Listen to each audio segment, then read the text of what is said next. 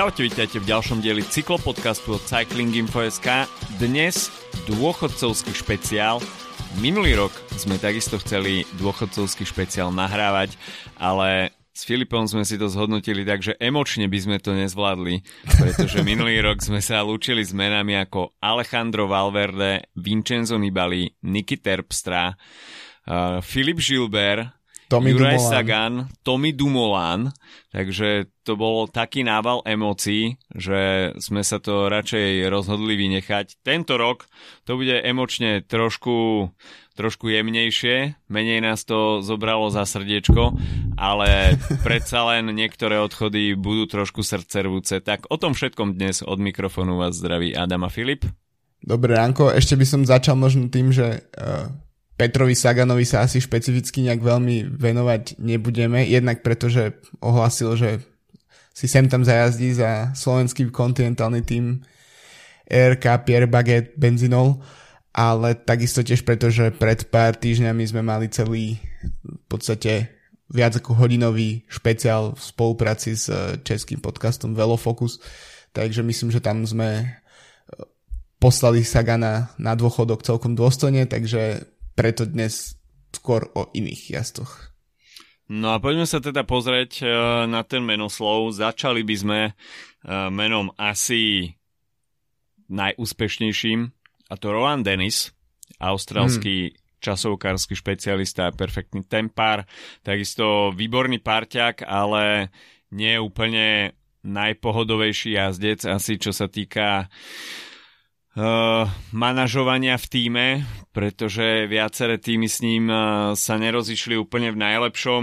V podstate Rohan Dennis uh, najviac začal vynikať v týme BMC, ktorý svojho času sa špecializoval dosť na časovky a to je disciplína, v ktorej Rohan Dennis vždycky vynikal, takže to pôsobenie Rohana Denisa niekoľkoročné v BMC zanechalo svoju stopu, takisto je to dvojnásobný majster sveta v individuálnej časovke v roku 2018-2019.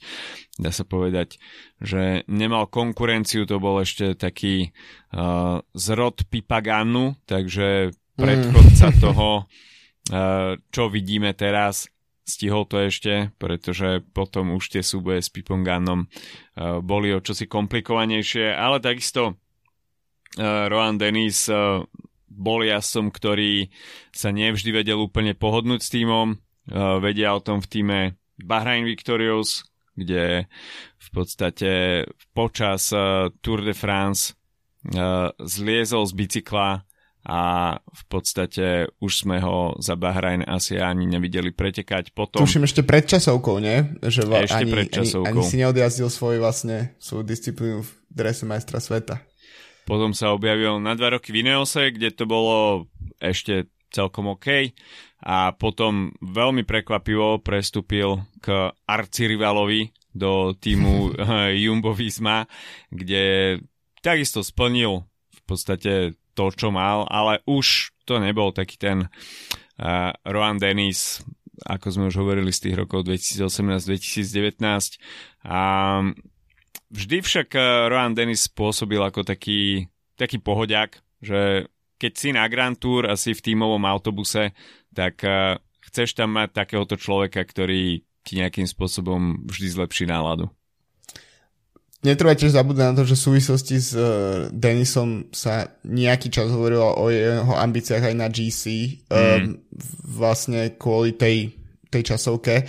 A možno ty spomínaš roky 2018-19, kedy bol majster sveta, ale myslím si, že ten jeho podľa mňa časovkársky vrchol možno prišiel ešte trochu skôr, akurát tá konkurencia vtedy bola uh, veľmi, veľmi vysoká, bol tam hlavne Dumoulin, keď bol majster sveta a podobne.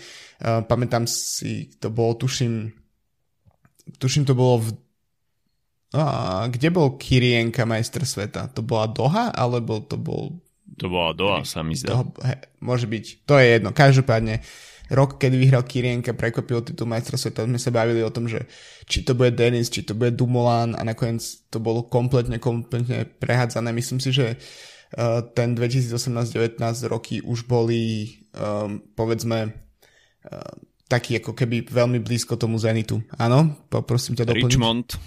Richmond, tak preca. No a v, v, ja by som si veľmi, veľmi rád si spomínam na toho Denisa z um, covidovej sezóny 2020, keď, čo predviedol na uh, Gire ako spolujazdec pre uh, Theo Gegenharta, kedy, kedy naozaj v uh, etape um, už si nepamätám, kde to je, ty, ty možno budeš vedieť, ale v, keď sa v podstate rozhodlo, že to bude medzi dvoma jazdcami Sunwebu v tom čase Hindlim, Keldermanom a medzi Theo Gegenhartom, tak tam Denis potiahol neskutočné veci a bol to vlastne tam bol nasadený do 2 na 2 v, podstate v záverečných kilometroch a bolo to podľa mňa, že jedna z najlepších vrchárských etap, ktorú si pamätám z, z posledných rokov. A um, to... Mne sa zdá, že to bolo Stelvio je to dosť možné, no aj bol to jedno z takých tých ikonických stúpaní, ale dnes ešte nie je ani 7 hodín, takže som ešte trochu ne, som trochu neprebudený ešte.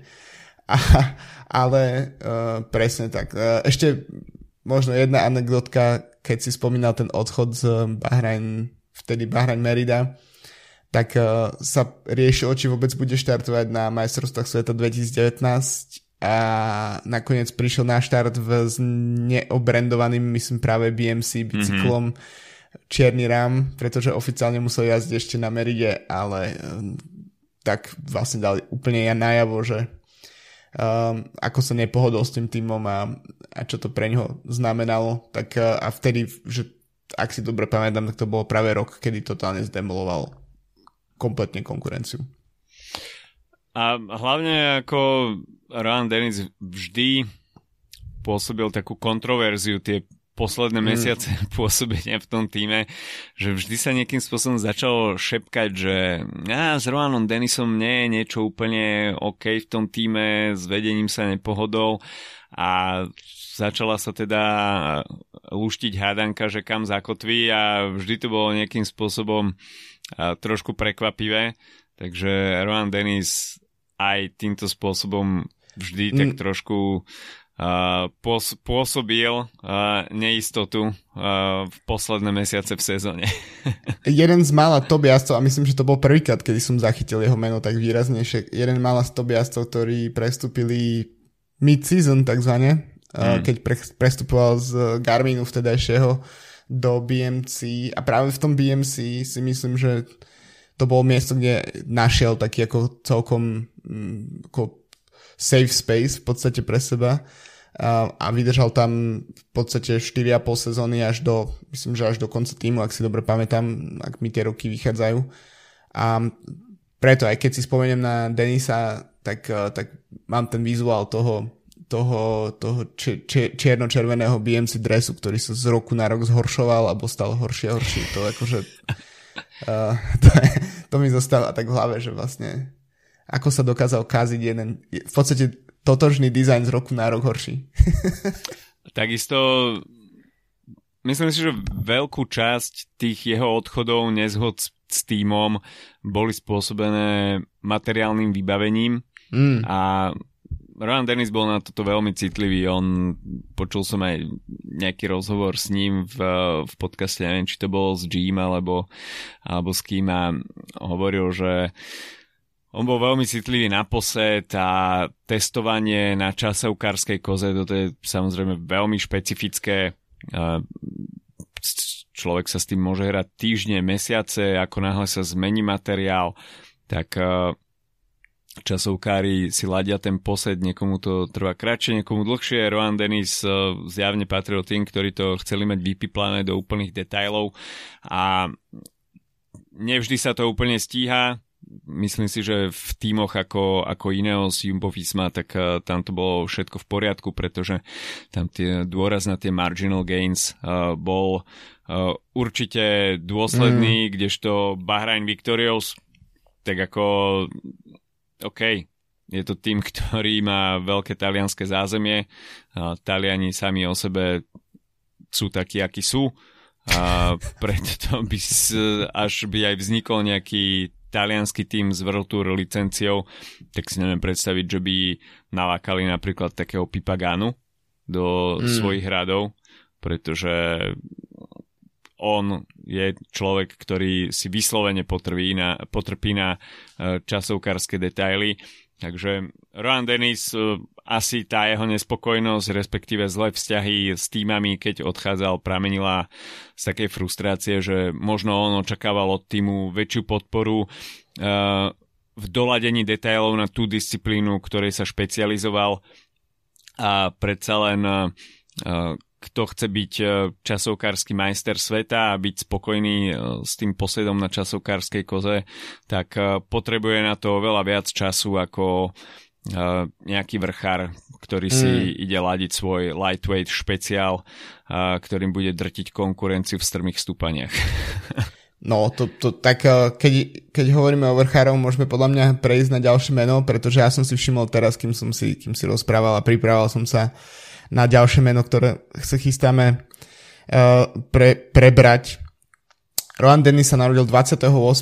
maja 1990 a kto sa narodil 29. maja 1990? Tibo Pino. Tibo Pino. Takže tak... začni ty s Tibo Pino, lebo podľa mňa ty máš najčerstvejšie zážitky z, z pretekov okolo Slovenska. Si to zažil Pinomániu na Slovensku.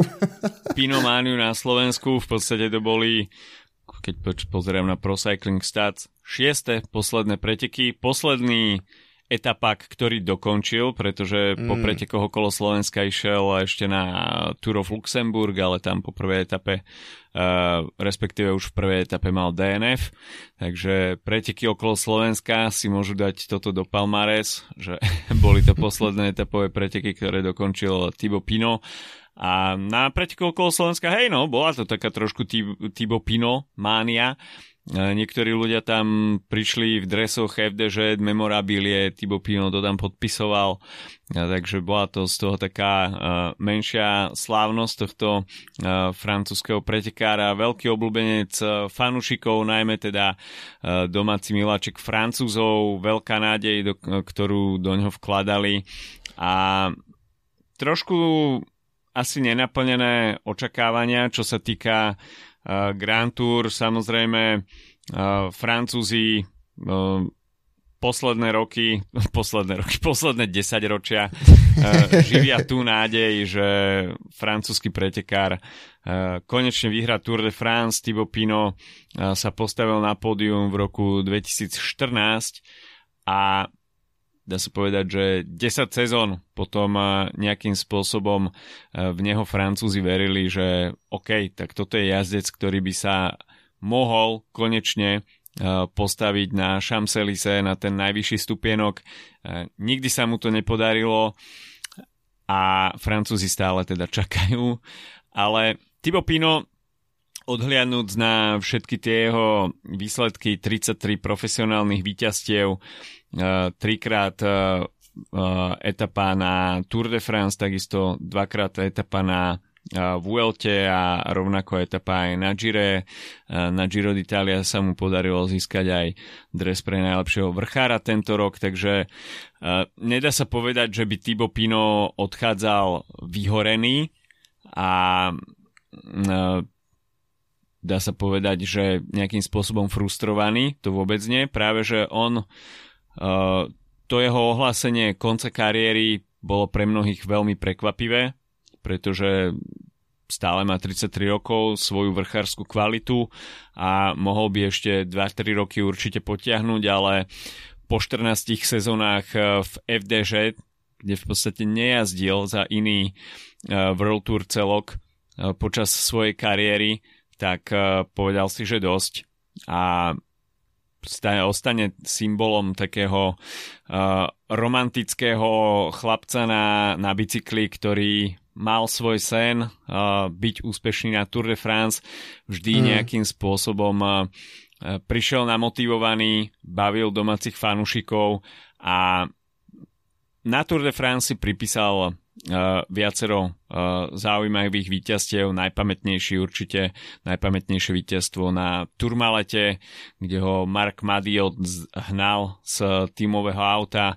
Tak sa mi zdá, že v tej etape tam bol prítomný aj prezident Macron, takže Francúzsko vtedy slávilo veľké triumfálne víťazstvo Thibauta Pinota v, na Turmalete ale tie očakávania, ambície ostali tak trošku nenaplnené, ale úprimne boli, boli asi prehnané, takže uh, ja si myslím, že veľmi úspešná kariéra uh, jedného lojálneho jazdca, ktorý ostal verný jednému týmu a to si myslím, že počiarkuje ten romantizmus, že, mm. že v podstate zasvetil svoju kariéru domácemu francúzskému týmu a tým pádom sa stal nezabudnutelným miláčikom francúzskych fanúšikov.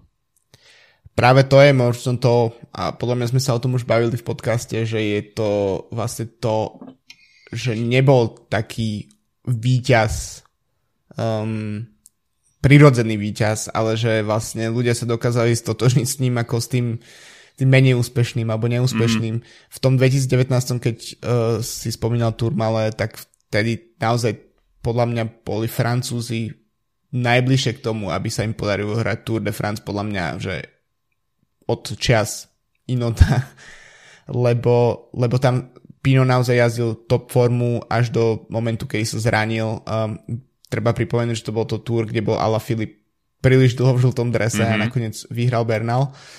Um, inak, keď som sa spýtal na našom Discorde, pozvanka na Discord je v popise podcastu, tak uh, práve Tibo Pino spolu s, Ma- uh, s Petrom Saganom sú tie mená, ktoré sa opakujú najčastejšie. Um, jeden z komentárov sa mi páčil, že síce bol Pino strašne overrated, ale že z divackého pohľadu to vždy malo s ním, uh, malo super atmosféru. A myslím, že tam, tam zahralo tiež napríklad to, že práve od toho roku 2019 Pino až do tuším Vlaneška nevyhral žiadne preteky a tomu vlastne pridalo takú tú, takú tú, takú tú mytologickú nejakú proste toho ľudového hrdinu mm-hmm. farmára, ktorý ne, nepoužíva sociálne siete a proste medzi pretekmi si chodí traktorovať svoju, svoj, svoje pozemky. A to mi príde ako, uh, že to je to, čo vlastne fungovalo. A myslím, že nemusíme byť Francúzi na to, aby sme vedeli, že Francúzi milujú svojich takýchto práve pulidorov, viac ako milujú svojich anketilov a v tomto prípade to je presne typo Pino. Um, takže, ale keď sa pozriem na ten náš Discord, tak z, tých ľudí, čo ho komentovali, tak myslím, že typo Pino s výnimkou uh, nášho obľúbeného poslucháča Eda, ktorý, ktorý z celého srdca nenavidí Pinota, tak uh, všetci ostatní, uh, alebo teda pomerne dosť veľa ľudí sa chytili na to, že to je ten, ktorým v tom pelotone bude chýbať. A ja tomu aj rozumiem, pretože je to naozaj ako meno, ktoré, uh, ktoré bude chýbať už len pre to, čo sa deje okolo neho, nielen tie samotné výsledky. Inak myslím, že sme zabudli spomenúť, že uh, v rámci jeho kariéry že vyhral aj Lombardiu, čiže je to jazyc, ktorý si odnáša jeden monument. Uh, stihol to tesne pred Pogačarovou érou. A, takže je to možno jeden z posledných výťazov Lombardie na posledných, na najbližších XXX rokov.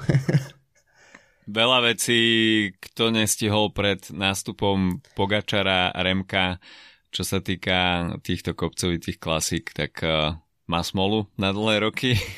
No tak, tak to je aj, s, aj vlastne aj s, s klasikármi, ktorí, ktorí vlastne teraz priš, skončia a museli stihnúť všetko pred érou Fanderpoola a Fan Arta, takže možno aj by sme tak mohli, ak nemáš už k Tibovi nič, tak by ešte, sme mohli... Ešte by som spomenul tú jeho rozlúčku, ktorá bola na Lombardii, mm.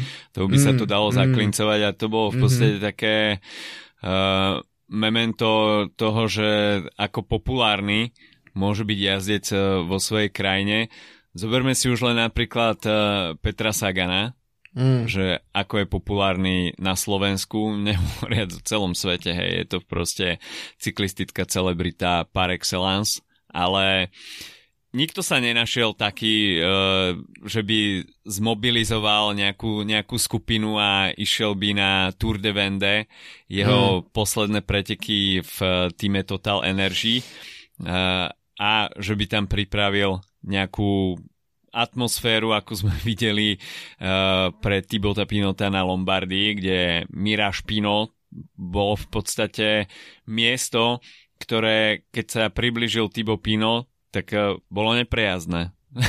v podstate sa tam, sa tam vytvoril, vytvoril taký lievik a malo to perfektnú atmosféru a malú ochutnávku sme videli už na Tour de France. Mm. Už si nepamätám, že ktorá etapa to bola. Bolo to už k záveru a Thibaut Pino e, sa tam vydal do úniku, e, vedel o tom, že to tam bude a takisto to malo perfektnú atmosféru, takže niekoľko tisíc fanúšikov prišlo e, do Lombardie a v Bergame, v Bergame vytvorili parádnu rozlúčkovú party pre Thibaut Pinota.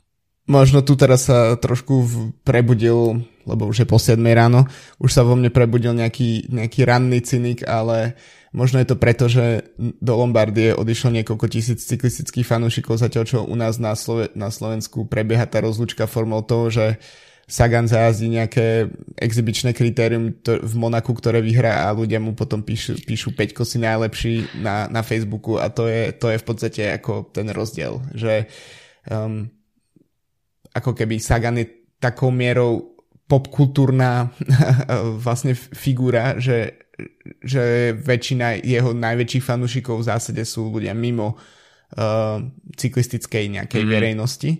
Zatiaľ čo Tiba Pino, neviem aká je proste, že také, že general uh, knowledge o, o, o Pinotovi mimo cyklistickej uh, ako keby rodiny v rámci Francúzska mm-hmm. a to je podľa mňa ten rozdiel, že, že vlastne um, neviem, že či pozná každý Francúz ktorý nemá 60 rokov a netraví každý, každý, každé leto sledovaním Tour de France, tak, tak či vie, kto to vlastne je. Um, takže, takže to je podľa mňa ten, ten asi ten, ten kľúčový rozdiel v tej nejakej mobilizácii uh, ľudí, ktorí sa vlastne môžu s tebou ísť rozlúčiť. Nehovorím, že Sagan by nemal 2000 naozaj sných cyklistických fanúšikov na Slovensku, ktorí by ho prišli niekde odpraviť uh, na, um, na dôchodok, ale a jednoducho je to o tej organizácii. Takže to je, to je celé. Ale keď som chcel tak pekne skočiť, uh, tak ďalšie meno podľa mňa, ktoré um, trochu končí anonymne, ale myslím, že si že v, tak v rokoch 2016-15 to bolo, že najväčší, najväčšie meno klasika, klasik, klasik, pardon, klasik a nočná mora všetkých Saganových fanúšikov.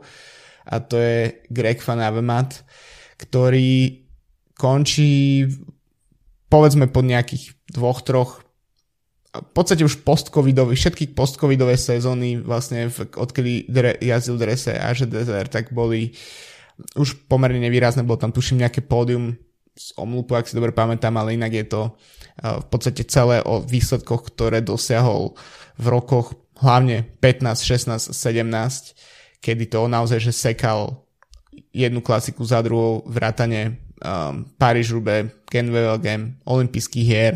Podarilo sa mu vyhrať nad Petrom Saganom samozrejme, um, Tirenu Adriatico dokonca v generálke, keď tam uh, sa sekli nejaké uh, horské etapy kvôli snehu.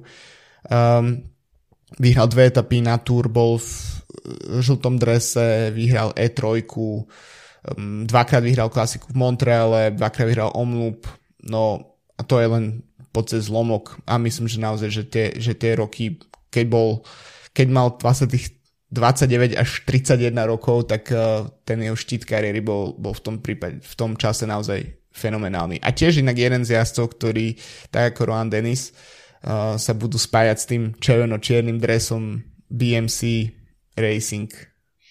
Rohan Dennis, uh, Rohan Dennis, Greg Van bol uh, určitú dobu skutočne postrachom slovenských internetov a úplne právom. Myslím si, že kto bol že zarytý fanúšik Petra Sagana, tak bol uh, hater Grega Van Avermeta. Tam Lebo neťahal. platila táto rovnica. Myslím si, že viacerým uh, to spôsobovalo problémy s tlakom. Uh, ale áno, Greg Van Avermet patril uh, v tých rokoch 14 až 17 k jazdcom, ktorí uh, sa mohli oprieť o perfektný tím, ktorý mali okolo seba. Mm. Boli to roky, kedy Daniel Loss mm. uh, pracoval pre Grega Van Abermeta, nie pre Petra Sagana, ako to bolo počas uh, väčšinu jeho kariéry.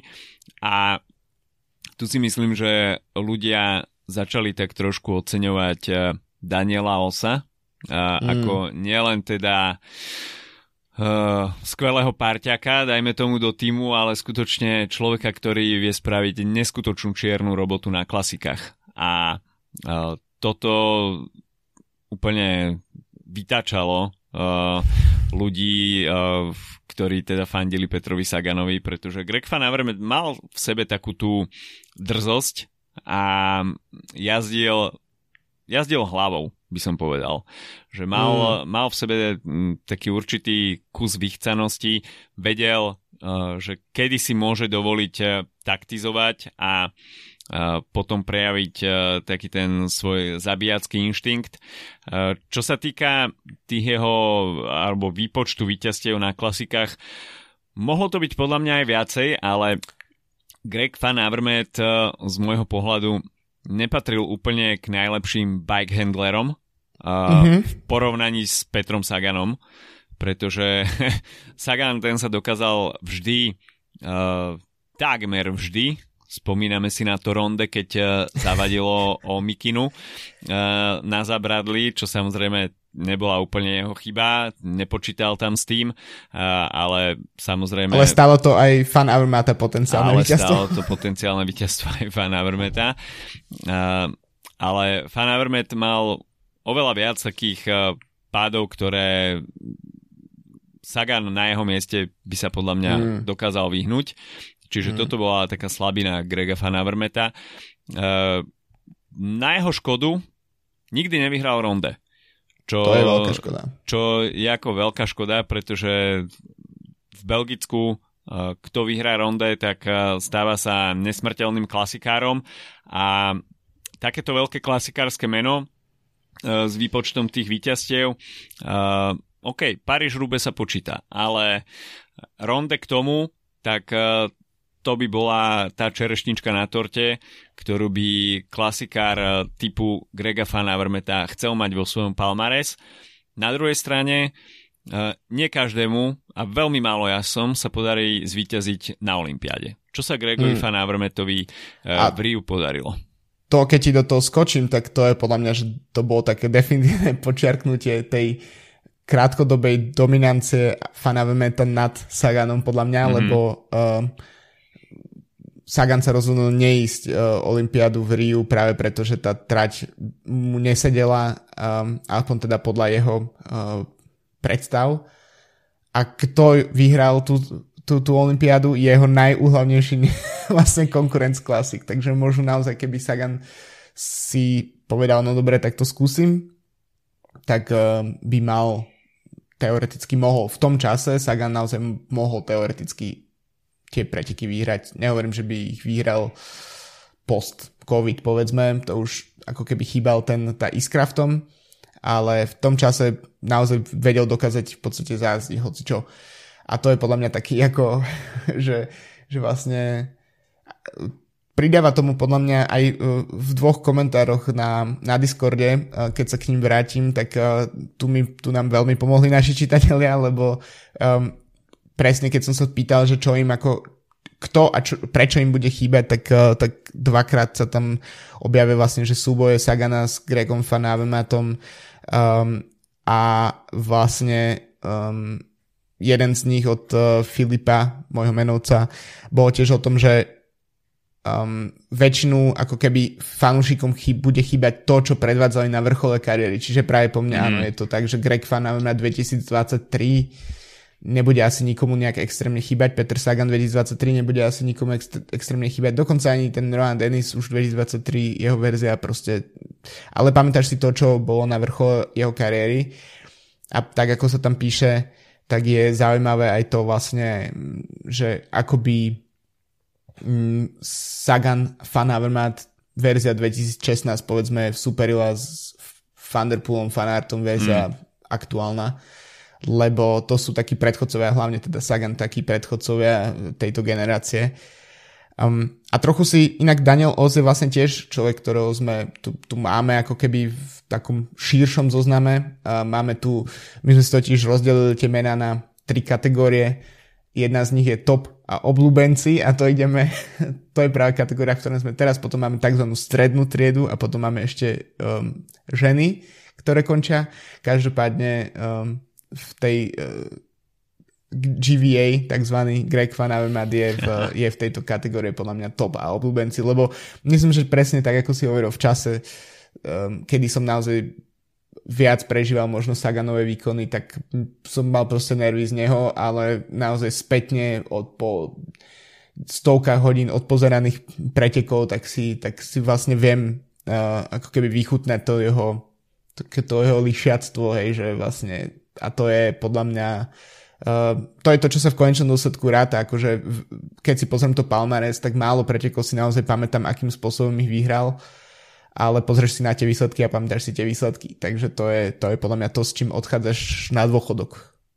Určite áno. A hlavne, či už niekto mal Grega Fanavermeta rád alebo nie, aj uh, skrz to prepojenie s Petrom Saganom, tak uh, bolo to korením eh, tých rokov, najmä teda na klasikách. Mm. Tak ako sme mali uh, predtým možnosť sledovať Toma Bonena, Fabiana Cancelláru, potom prišla klasikárska dvojica Sagan Greg Van Avermaet, dnes sledujeme Mate van der Pula a Volta van Arta.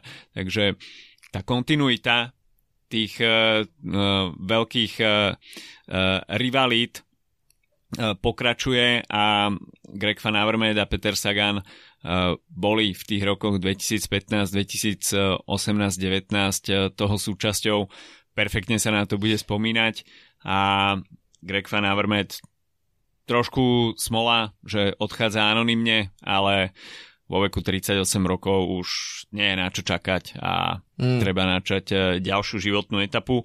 Keď sme pri klasikároch, tak e, oplatí sa spomenúť e, Sepa Fan Marka, ktorý Takisto belgický jazdec, rovnako boli do ňoho vkladané veľké klasikárske nádeje, pôsobil, respektíve ten vrchol jeho kariéry tiež bol situovaný v rokoch ako Grega van Avermeta, Sepp van Marke je síce o 3 roky mladší, ale dá sa povedať, že tie jeho najväčšie víťazstvá, respektíve výsledky prišli skôr v tých skorších rokoch kariéry mm. a jedno jediné víťazstvo na uh, World Tour klasike, ktoré uh, stojí za zmienku je Omlop Head Newsblad z roku 2012, čo je... Neviem, čo... nie som si istý, že v 2012 bol Omlop World Tour pretek. okay. tak to, tak ale to... áno, je to akože áno, je to preteky, ktoré sa cenia, ale áno, princíp uh, je uh, správny. Keď uh, skočím ti do toho, že vlastne um, Sepp vyhral Omloop v 2012, v 2013 bol druhý na Paríž Rube a v 2014 bol tretí na Ronde. A to samozrejme, keď si Belgičan, tak sa spája s určitou vlnou um, očakávania.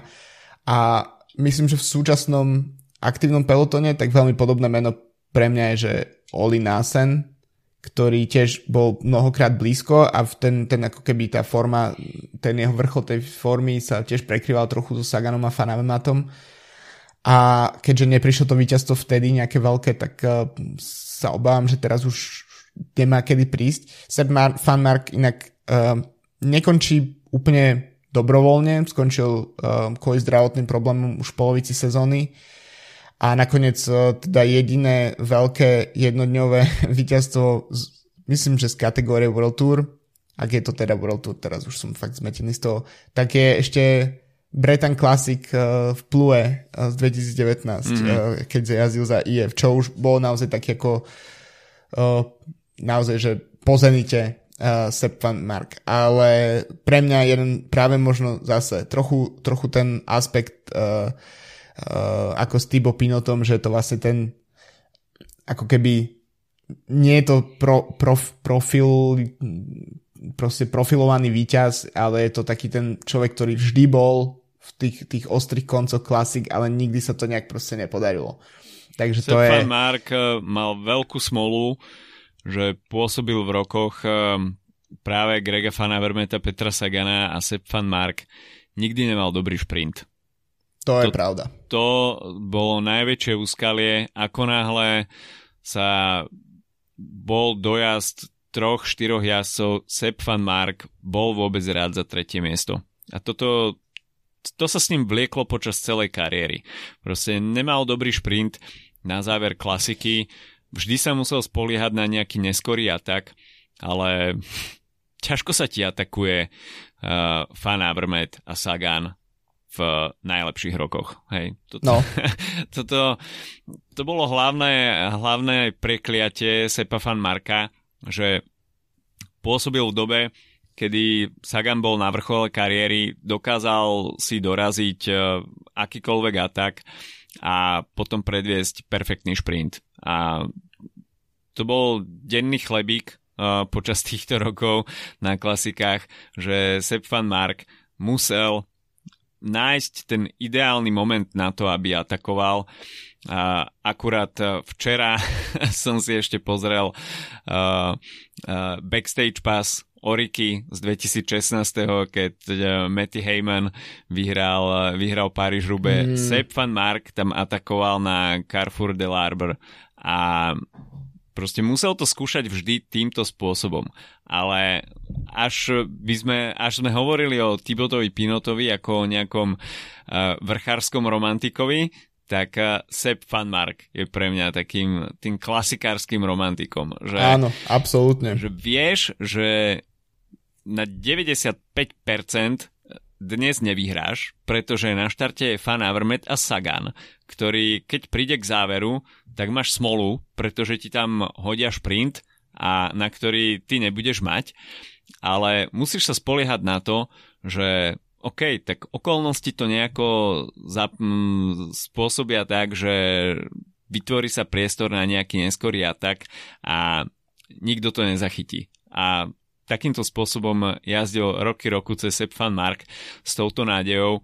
Vyšlo to strašne málo uh, príležitostiach, ale Sepa Fan Marka si budeme, budeme pamätať ako klasikára, ktorý to vždy skúšal na nejaké neskoré ataky. Nikdy sa mu nepodarilo uh, uh, predviesť uh, plnohodnotný šprint, ale vždy keď sme hovorili o okruhu favoritov na jarných klasikách, tak uh, Sepa Fan Marka sme vždy mali v hľadačiku a vždy to bol môj taký čierny kôň pretekov. Mm-hmm. Keď sme typovali, Podľa mňa množstvo, množstvo krát, keď sme v podcaste typovali. No. Padali mená samozrejme Sagan, Greg Van Avermaet, ale keď uh, začalo prehovárať srdiečko, tak no. Sepp Van Marke tam vždy bol. Presne tak. Um, skočíme ešte um, na posledné meno z kategórie top a obľúbenci, myslím, že to prebehneme rýchlo, lebo to je tiež taký tak guilty pleasure, myslím, nás oboch a to je Nasser Buany, ktorý tiež končí v zásade anonymne svoju kariéru. Um, 33 rokov, čiže tiež ročník 1990 ako Denis a Pino. A napriek tomu, že nikdy tie, nebol to nejaký najväčší šprinter svojo, svojo, svojej éry, má na svojom konte 70 víťazstiev. Čo je až neuveriteľné. To je dosť neuveriteľné, lebo podľa mňa, že sme nevideli väčšinu z nich, lebo boli na francúzskom pohári. A, ale tri etapy z Vuelty, tri etapy z Gira, tri etapy z Paríž tri etapy z Dauphine, tri etapy z Katalánska, mimo iných. No Records ako klasika. Celkom keď si to takto zhrnieš do jednej kariéry, celkom bohatá palmares. Um, problém kariéry uh, Nasra Buanio je kontroverzná povaha a s kontroverznou povahou um, to už je také ako um, keď, si, keď chodíš na základnú školu a máš toho, toho jedného zlého chlapca v triede, ktorý, ktorý spravil, na začiatku sa zle ukázal pred učiteľmi a je ten problémový, tak potom všetko už keď sa nie, niekto k niečomu neprizná, tak vždy si všetci budú myslieť, že to spravil tento Kto chlapec. to bol? Buany. Bol to Buany, presne tak. Takže myslím si, že väčšinu kariéry sa s ním proste už ťahalo ten, ten, tá, vlastne tá nálepka toho problémového chlapca z triedy, ktorý už aj keď nič podľa mňa nerobil, tak vždy sa, podľa mňa vždy sa pozreli na pri Buanim na záverečný šprint uh, detailnejšie. Či tam náhodou nedošlo k nejakým, nejakým in, výbočeniam z línie a podobne. už podľa mňa len z princípu, lebo Buany vyhral. A myslím, že to je ďalšia, ďalší proste dôvod, čo z Buanyho u mňa robí takého proste národného hrdinu. D- druhá vec je samozrejme pobyť sa pre Tour de France v hoteli je ako, a potom prísť o na Tour de France je akože proste kravina, to ako je proste hlúpe. Čiže samozrejme um, je to aj jeho chyba. A tiež možno jedna vec, predtým nech, nechám tebe voľnú pôdu, si za liri, nejakú liriku na, na Sera Buanyho povedať, tak um, podľa mňa jeho problém je francúzske týmy. Nasser Buany jazdil v troch francúzskych tímov za celú kariéru. FDŽ v Kofidise, v Arkei. Francúzske týmy jednoducho negenerujú výťazov a na to, aby možno keby sa proste na um, kvázi vrchole jeho kariéry, keby sa Buany chytil e, nejaký uh, tým, ktorý mal povedzme šprinterskú školu, tak uh, by tie výsledky mohli vyzerať úplne inak. Pretože rýchlosť evidentne to má, ako keď niekto vyhrá tri etapy na Gire a tri etapy na Vuelte a na Dauphine, tak jednoducho to nie je akože c šprinter. Môže to byť b šprinter, ale niekedy ten skok medzi B a A nie je až taký veľký. Buany mi vždy prišiel ako taký šprinterský diamant, ktorý nevedel nikto dostatočne obrusiť, mm. pretože s jeho povahou to je, toto je povaha, ktorá proste, ktorú šprinter keď má, tak je to niečo geniálne. Pretože mm. bývalý kickboxer nebojí sa proste ostrých stretov, v závere si to tam vie vylakťovať. Bohužiaľ, pri Naserovi Niekedy Buany, príliš. treba povedať, že až príliš. Čiže a, a toto si myslím, že je tá hrana toho diamantu, hej, ktorá mm. proste mala byť obrúsená a dotiahnutá do dokonalosti. Toto sa ne, nepodarilo. A ako si hovoril, že jeho prekliatím bolo, že vždy pôsobil iba vo francúzskych tímoch, tak uh, toto bolo presne to. Hej. Francúzi za posledných 15 rokov nikdy nevyprodukovali kovaného šprintera, ktorý by vyhrával vľavo vpravo, Možno OK, Demar. Demar, ale tiež akože dobre, pár rokov Výnimka dozadu pravidlo. Sa, sa radil medzi Ačkových šprinterov, ale nikdy to nebolo A++, hej. No, áno, nie je to šprinter na Tour de France, je to šprinter na Giro, keď nie je konkurencia až taká silná.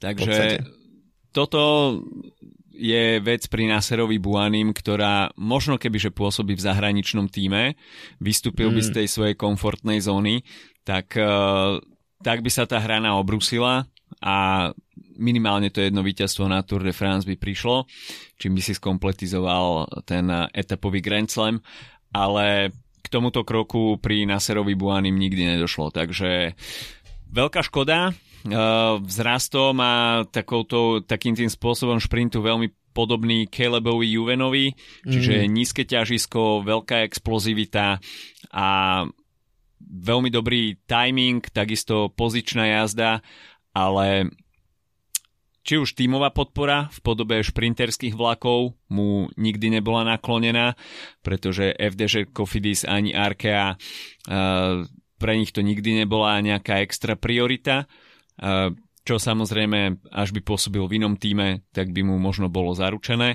ale OK, no je to zlý chlapec, ktorý sa chcel nejakým spôsobom preboxovať tou kariérou a budeme si ho pamätať e, týmto spôsobom, že nikdy to nemal úplne jednoduché, e, ale vždy patril k ľuďom, ktorí keď sa objavili v rovinatej etape e, v závere na posledných 300 metroch, tak nevedeli sme, čo nás čaká. Či nás čaká hromadný pád, alebo, alebo na Serbuany, ktorý zdvihne ruky nad hlavu. Dajme si podľa mňa e, coffee break na sekundu a potom by sme sa zastavili ešte pri jednom mene a možno menoslove zo pár, um, ktorých sa oplatí spomenúť pred odchodom na dôchodok. Takže coffee break s partnerom nášho podcastu Slovenskou pražiarňou Kofeín.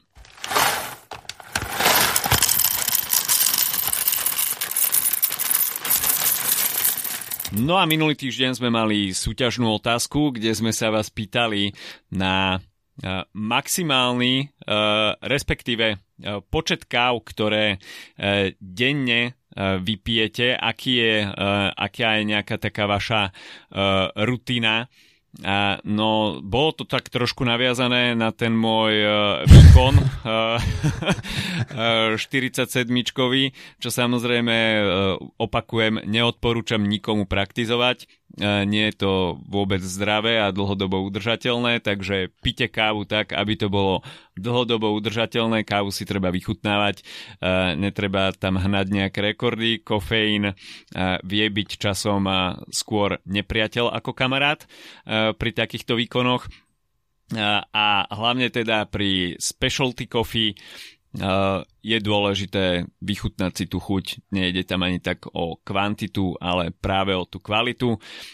Nehovoriac o tom, že pokiaľ by sa niekto takto spustil do výraznej kofeínovej rezistencie pri specialty coffee, tak ani jeho peňaženka by sa asi príliš, mm. príliš nepotešila.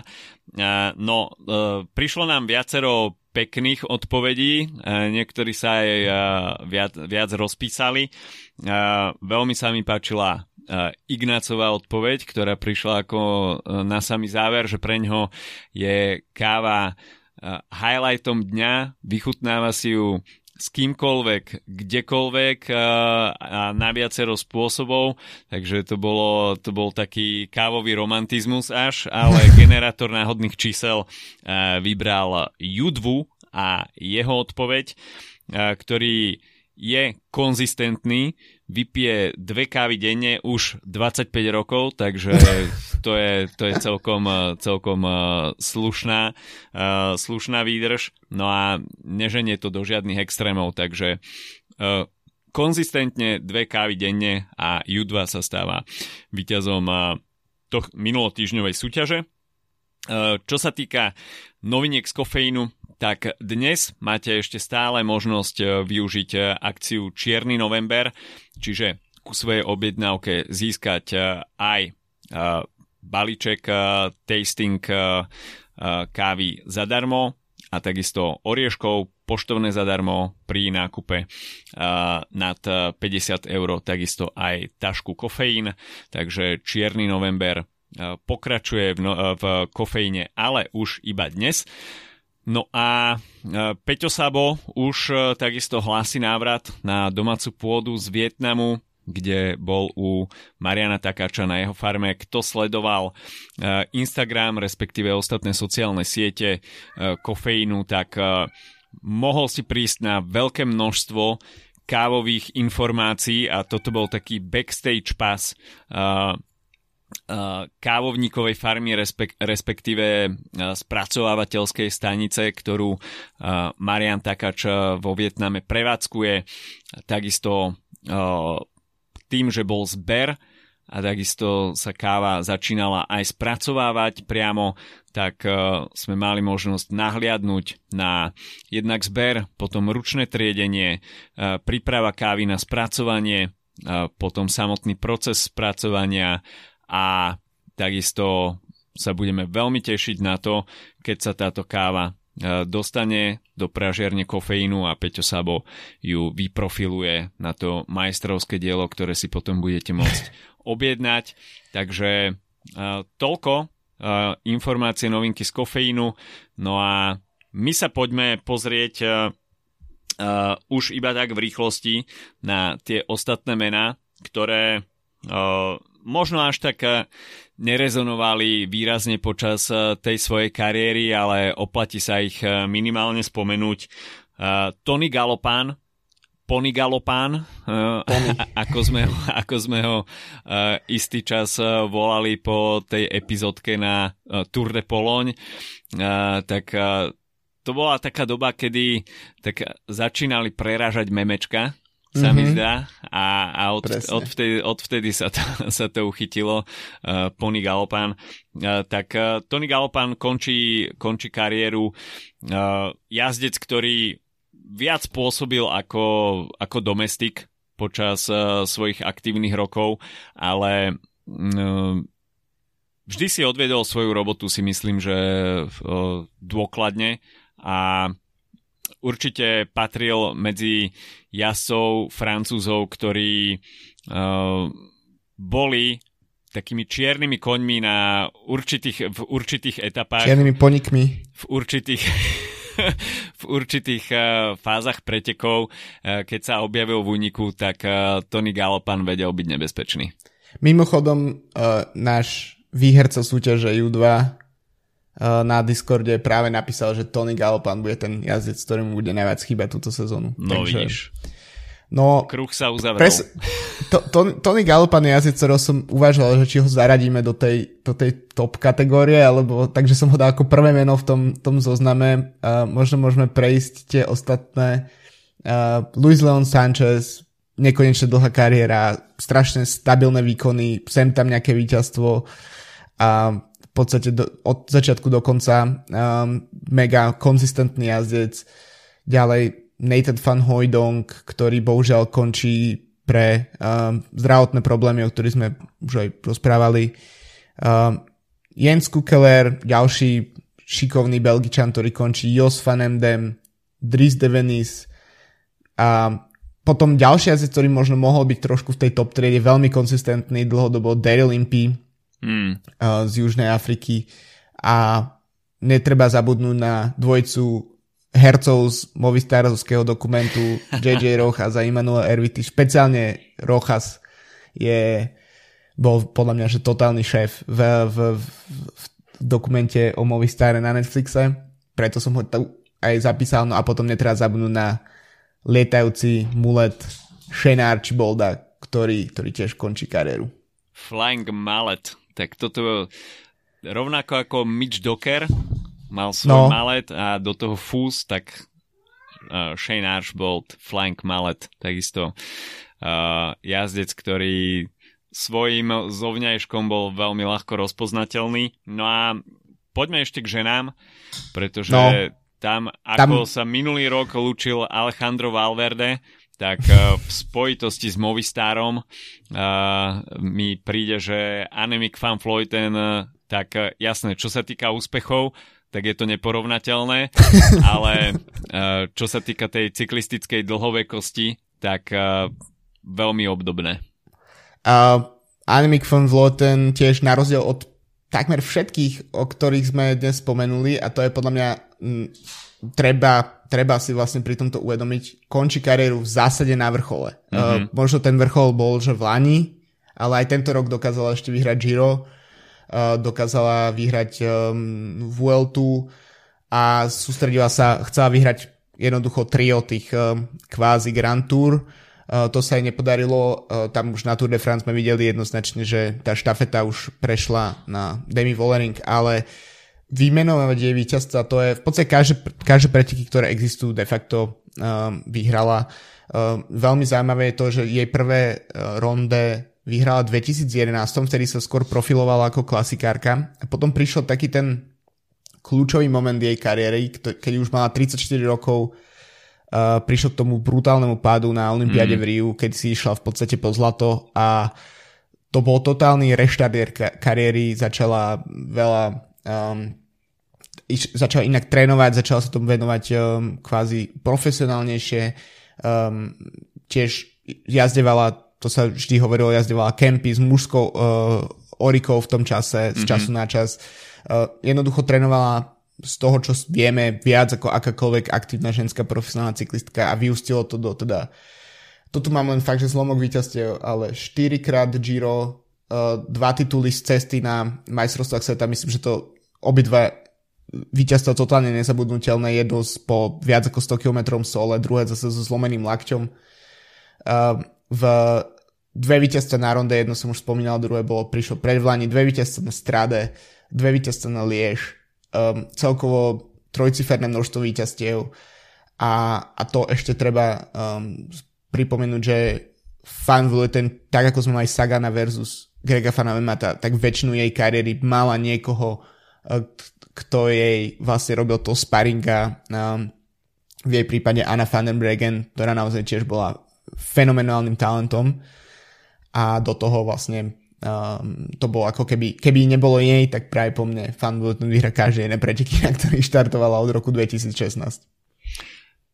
V ženskej cyklistike samozrejme tých uh, legend je zatiaľ uh, oveľa menej ako, ako v tej mužskej verzii. Minulý rok sme mali možnosť, respektíve sme sa lúčili s Anou van der Bregen. Uh, tá mm. mala uh, 62 profesionálnych víťazstiev, Annemiek van Vleuten 104 a Annemiek van Vleuten uh, mi vždy prišla ako pretekárka, ktorá napriek tomu, že vyhrala v, na Grand Tour vpravo vľavo, tak uh, nie je to uh, taká tá lightweight uh, pretekárka, mm. ktorá, k, ktoré je XXS dres veľký, ale vždy to vedela pretlačiť, keď bolo treba silou a tam bolo vidieť, že uh, tie tréningové metódy, ktoré ona, ona praktizovala, tak uh, boli o niečo viac ako uh, zvyšok štartového pola.